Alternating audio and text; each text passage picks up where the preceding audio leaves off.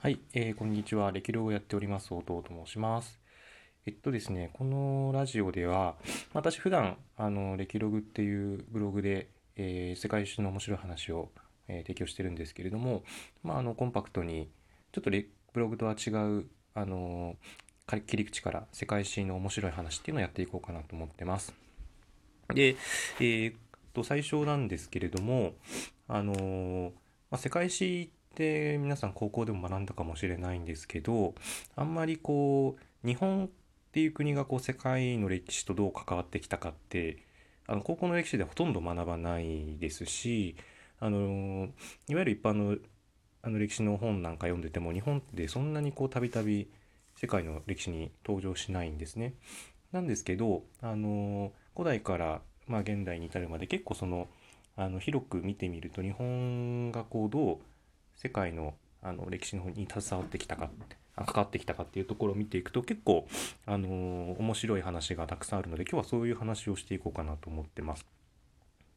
で、えー、まあ、世界の歴史って、まあ、大体まあ紀元前の5世紀ぐらいあ紀元前5000年ですかねにエジプトとかで始まっていくんですけど、まあ、おおよそその日本っていうのが登場するのが、まあ、あのいわゆるあの魏志倭人伝っていうところあのいわゆる魏の時代中国の魏の時代に、まあ、日本のあの、まあえー、卑弥呼があの邪馬台国が登場するというところからあの文献としては登場してくるっていう形ですね。で古代の日本っていうのはその大陸との関係が非常に強くあってやっぱりその巨大なあの中国の帝国があったっていうところもあってまたあの朝鮮半島とのあの関係が非常に強かったというところもありましてですね非常にその中央集権化に対するあの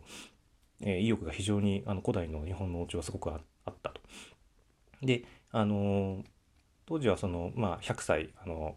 え、いわゆる百済ですね百済の国とその日本の大和王権というのは非常にあの連緊密な関係があったっていうところもあって、まあ、非常にその日本自体があの大陸との政策に非常に密接に関係してくるんですけども、まあ、白月の上の戦いにあの唐と白木の連合軍に敗れ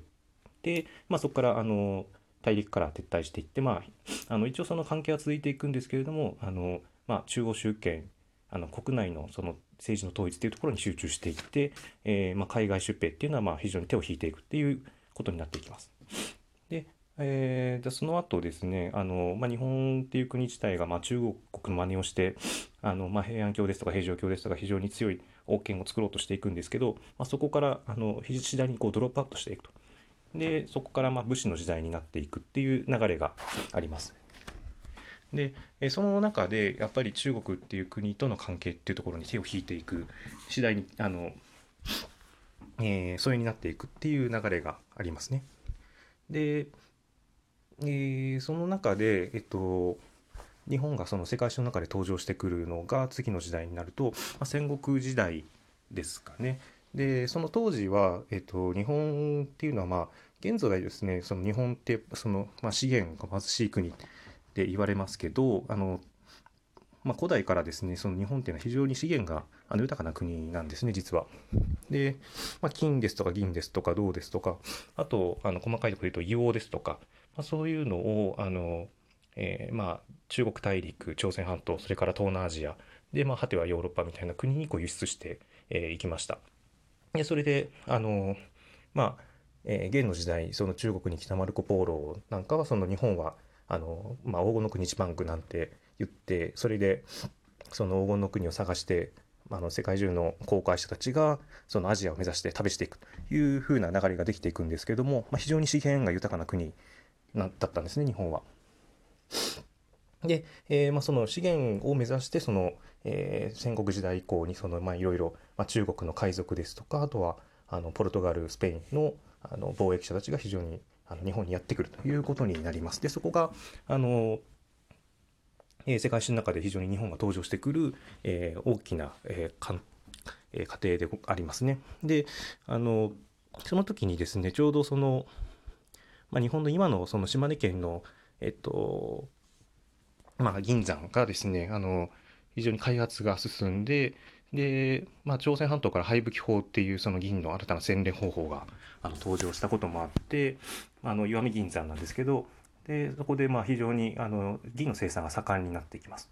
で日本で生産されたその石見銀山が、まあ、当時の世界のあの銀の産出量の3分の1を占めたということもあってですねあの、まあ、非常に日本銀っていうのがあのそこの世界の経済を動かしていったというところも、えー、あります流れとしては。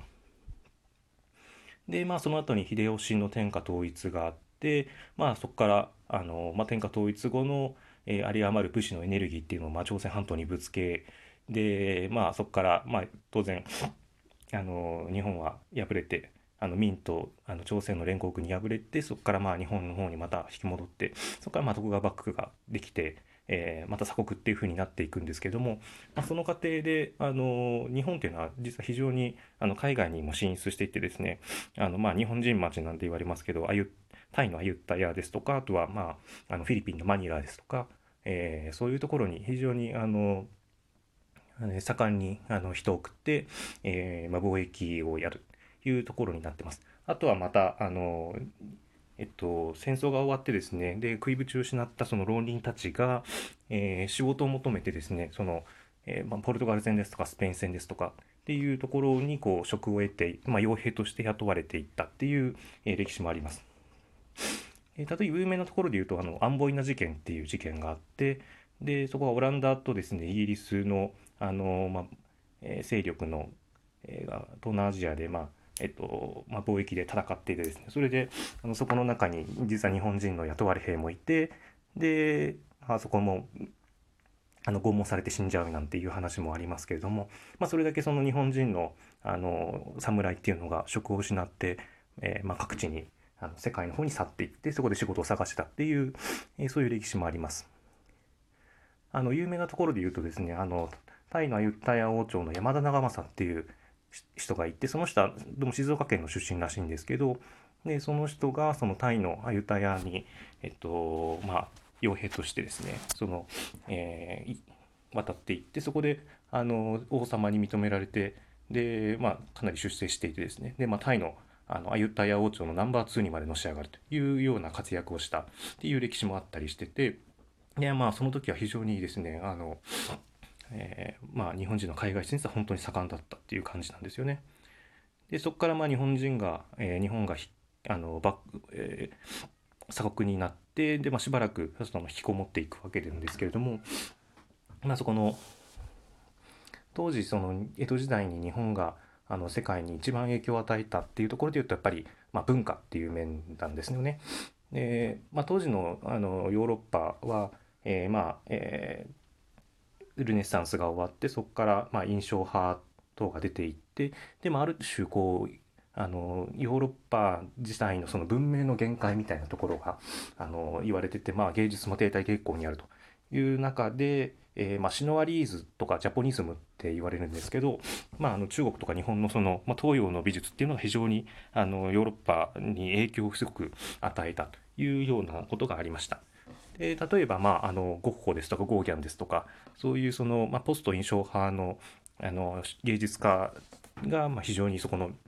日本の美術に対してあの影響を受けてで、まあ、そこから新しいその表現方法が生まれてヨーロッパの芸術っていうのがまた再び活発になっていくというところもその日本のあの世界史に対する非常に大きな影響の一つでございました。でまあそこからそうですね日本が、まあ、明治維新に突入していってそこからまた列強の仲間入りをしていってっていう、まあ、近代の方になっていくと、